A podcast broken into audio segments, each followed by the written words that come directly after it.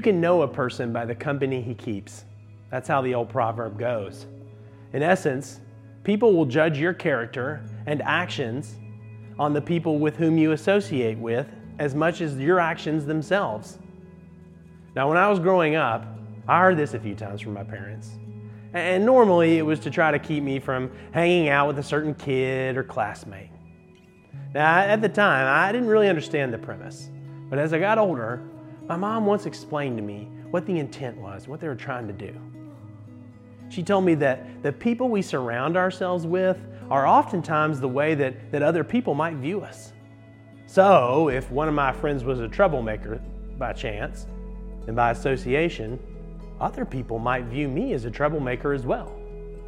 Or if my friend made poor decisions, then it was likely to influence my judgment as well. Listen, I didn't get it. Actually, there was one situation that I was pretty mad about it. She told me I wasn't allowed to ride around with a certain guy who he was a little bit older than me. She said, Look, I don't think he's a very good person to let influence your life, and I don't want you associated with him. I really couldn't understand this, and, and I even got caught riding with him once and got in some pretty major trouble. Well, a few months later, this guy ended up in a pretty major scandal. I mean, we're not talking about something small. This involved the police and restraining orders and the justice system. It was big. And here I was realizing that my mom was right all along. If I'd continued to associate with this guy, I might have possibly been right in the middle of this whole controversy. I might have even made the same mistakes. Whether we like it or not, people will oftentimes gauge us on the company that we keep. That's how things roll in our world.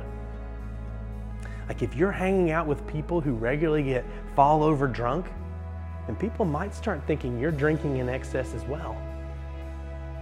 If you're someone running around with the bullies who mistreat other students and call them names, then even if you're not the one saying the words, you might get the same label as well. If you're surrounding yourself with people who take a certain political stance, then people might begin to associate that same stance with you.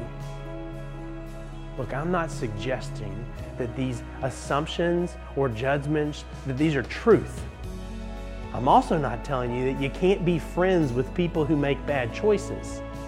Now, hear me say if these people are leading you down an unhealthy path, I wouldn't continue to let them speak into your decisions, but that is not the point of this. What I'm saying is that people in the world will often view who you are by those people with whom you spend much of your time.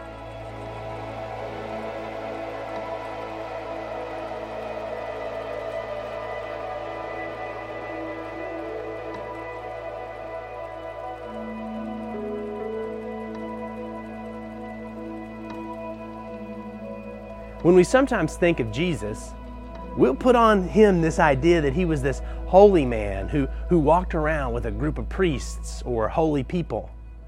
We get this image of Jesus and his disciples going around speaking truth, healing the sick, performing miracles, and being just this amazing group. I mean, things like this picture right here, or, or this picture of him and his disciples. This is when you can even see that the disciples, they've got halos over their heads.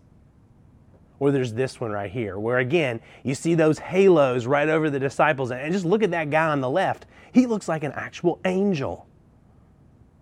See, this might be the image you conjure up of Jesus and the people he spent time with. These holy men who were chosen to be the hands and feet of God. But what is the reality?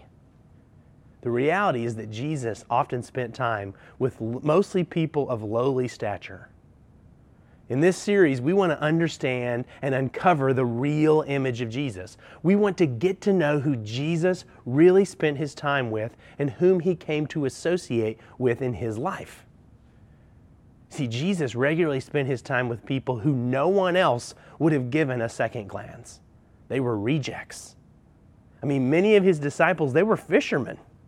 Their entire days consisted of going out to the Sea of Galilee and catching fish.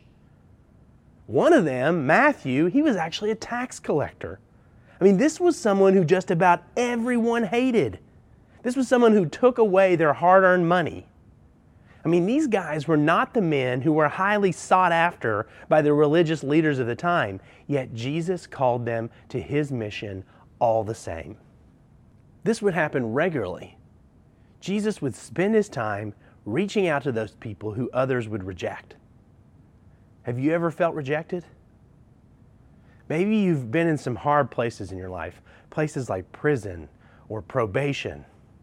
Maybe you've had lots of criminal history and people regularly look at you a certain way.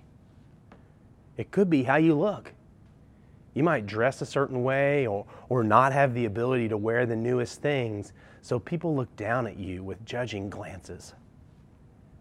You could be the kid at school who finds it difficult to make friends or who people often tend to ignore. People might call you geek or loser. You might be the person who people call things like slut because of your because of the fact that your true or assumed sexual history. Lots of us know what it feels like to be rejected. It hurts. We want to be strong and say, I don't care what other people think. But the reality is, we do care. When we're rejected, we feel like less of a person. We let our identity be based upon what other people see in us and not in how God views who we are. The real Jesus had a different approach to his life, and we want to uncover who it was Jesus came to seek. Because as we learn about Jesus, we're going to talk about this idea that there are no rejects in the grace of Jesus. Now, Luke wrote a gospel or a story of Jesus' life. And in that book, he captures a story which I believe will help us paint a truer picture of who Jesus came to save. I would encourage you to turn to Luke chapter 7 with me so you can read along. We're going to be starting in verse 36. One of the Pharisees asked him to eat with him, and he went into the Pharisee's house and reclined at the table. And behold, a woman of the city who was a sinner, when she learned that he was reclining at the table in the Pharisee's house, brought an alabaster flask of ointment. And standing behind him at his feet, weeping, she began to wet his feet with her tears, and wiped them with the hair of her head, and kissed his feet, and anointed them with ointment. Now I'm going to stop right here because I just love this image. Here's Jesus eating at the house of what must have been a prominent Pharisee. And in walks this woman of a pretty bad reputation. Some scholars will even say she was probably a prostitute. And here she comes to Jesus and she begins to wash his feet. I mean, this is the dirtiest part of his body, mind you. I mean, these guys were walking around regularly through dirt and sand, and their feet were probably filthy. Listen, this woman's pride was gone. She wasn't too proud to get down at the feet of Jesus, let her tears flow. And because she had no towel to use, her own, she used her own hair to clean his feet. I mean, when have you ever felt that broken and in need of a moment with God that you just slumped down and let your tears flow as you praise the God of creation? And here's the beauty of this part of the story Jesus didn't stop her. This was an act of love to God, and Jesus knew it. So he let this woman wash his feet. And what makes this amazing is that it shows us that, and it shows me that I'm glad that Jesus is, un, is touchable even by sinners. I appreciate that so much. I can reach out and touch the Lord no matter how badly I feel. He's always within reach and He won't reject me. There are no rejects in the grace of Jesus. Now, the truth is, the Pharisee would not have let this happen. If this woman had tried to wash his feet, he would have rejected her because she was considered unclean. No respectable Jewish religious leader would allow someone of unclean status to touch them. But the story goes on. Now, when the Pharisee who had invited him saw this, he said to himself, If this man were a prophet, he would have known who and what sort of woman this is who is touching him, for she is a sinner. And Jesus, answering, said to him, Simon, I have something to say to you. And he answered, Say it, teacher. A certain moneylender had two debtors. One owned 500 denarii and the other 50. When they could not pay, he canceled the debt of both. Now, which of them will love him more? Simon answered, The one, I suppose, for whom he canceled the larger debt. And he said to him, You have judged rightly. Jesus is just pulled, he just pulled the Pharisee Simon into a teaching lesson. This idea that when a debt is waived, that the man who had more of a debt is far more likely to love the moneylender more. Why? Because he has more to lose, and as a result, has more to love when that loss is forgiven. He's making a comparison between an actual financial debt with the debt we all owe to God. I mean, this is sin. Because of sin and its price in our life, we owe God a debt which can never be repaid. Sin has created a gap between us and our Heavenly Father. Jesus is trying to point out that for those who have much to lose, His grace is the ultimate prize. To the Pharisee, he probably thought his life was on the right track. And so as a result, he didn't look at Jesus and think, I need to show this man respect and love. I think we get a little like that ourselves sometimes. I mean, we get in this mode where we think we're doing okay, and as a result, what happens? Well, we stop thinking we need the forgiveness or grace of Jesus. I mean, we go to church and follow the rules and give our money, and we start acting like we're running pretty well on our own. Listen, that was not this woman. She was coming from a place where she knew she needed Jesus. Have you been there? I mean, do you come to the feet of Jesus with guilt from a bad decision made over and over and over again?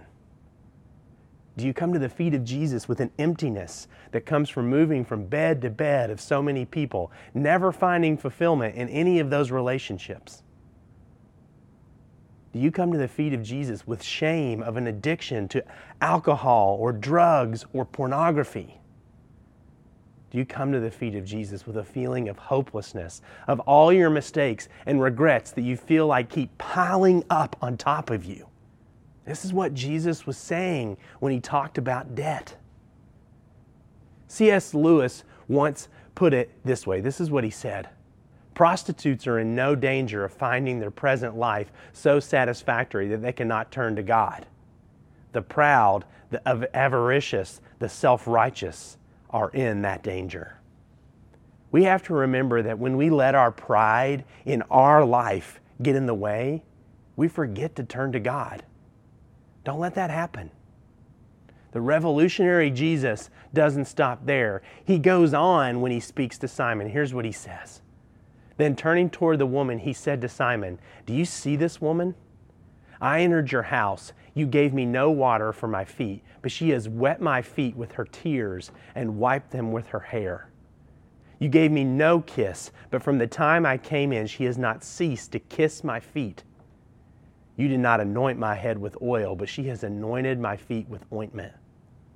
Therefore, I tell you, her sins, which are many, are forgiven, for she loved much. But he who is forgiven little loves little. I mean, Jesus is now schooling Simon. He says, You see this woman? And I can just picture him pointing at the woman, and almost like I want him to say to Simon, Look at her. You see, Jesus was pointing out the total rudeness which Simon had shown him. Now, in these days, hospitality was critical for a Jewish leader like this. When someone entered your home, the polite and courteous thing to do would be to offer them a kiss on both cheeks. And because they would remove their shoes and walk through the house, you would also then have a servant come to wash their feet. Jesus was pointing out to Simon that he had essentially rejected Jesus from the moment he came through the door. He says, You gave me no water to clean my feet. You offered me no kiss. You did not anoint my head with oils. He's calling Simon out on this act of rejection. He then says, This woman has not stopped showing me love in ways beyond compare. Now, I'd imagine at this point, Simon's pretty embarrassed, but Jesus isn't done. In what probably bothered him more than all of this, this happens. And he said to her, Your sins are forgiven. Then those who were at the table with him began to say among themselves, Who is this who even forgives sins? And he said to the woman, Your faith has saved you. Go in peace. I mean, what a moment we get to see here. This moment where Jesus takes it upon himself to remove the shame and guilt from the life of this woman. He says, Your sins are forgiven. She had come to Jesus with a past, with pain, with debts owed to a moneylender with whom there was no way she could make the payments. And the real Jesus doesn't look at her and give her a list of rules or steps to take, but he literally tells her that her debt has been paid. I mean, the Pharisees were livid. How could Jesus forgive the sins of this woman? For that matter, I think they were probably thinking, how could he do it for anyone? Listen, we get a pretty bleak picture of the Pharisees. We often look at them as the enemy in the story, and sometimes that's true. But there's more to it. Listen, the Pharisees cared about the salvation of people. They wanted people, or at least Jewish people, to be saved. Everything they taught and pursued was in the pursuit of a life worthy of God's laws and standards. The only issue was that their message of salvation was not from God, but from people doing things the way the Pharisees taught and by following all the rules. They taught the idea that keeping the wrong company could impact your faith. So they rejected the unclean, the Gentile, the outsider. You see, the Jesus of the rejects, he rejected their way to redemption. Instead, he was calling for a revolution of grace, a revolution that rejected that the only way to the Father was through the rules and practices of religion. Instead, Jesus said, I am the way and the truth and the life. No one comes to the Father except through me. And Jesus, who said he was the only way to the Father, didn't worry about who he associated with in his life. Regularly, Jesus would be found eating with the rejected. People like lepers, who are not only socially outcast, but physically contagious and rejected by all people. He ate with Zacchaeus, a tax collector who was hated in the town, but whom Jesus chose to dine with, and as a result, challenged the life of a social pariah. He dined with prostitutes, sinners, the poor. And why did he do this? Because there are no rejects in the grace of Jesus.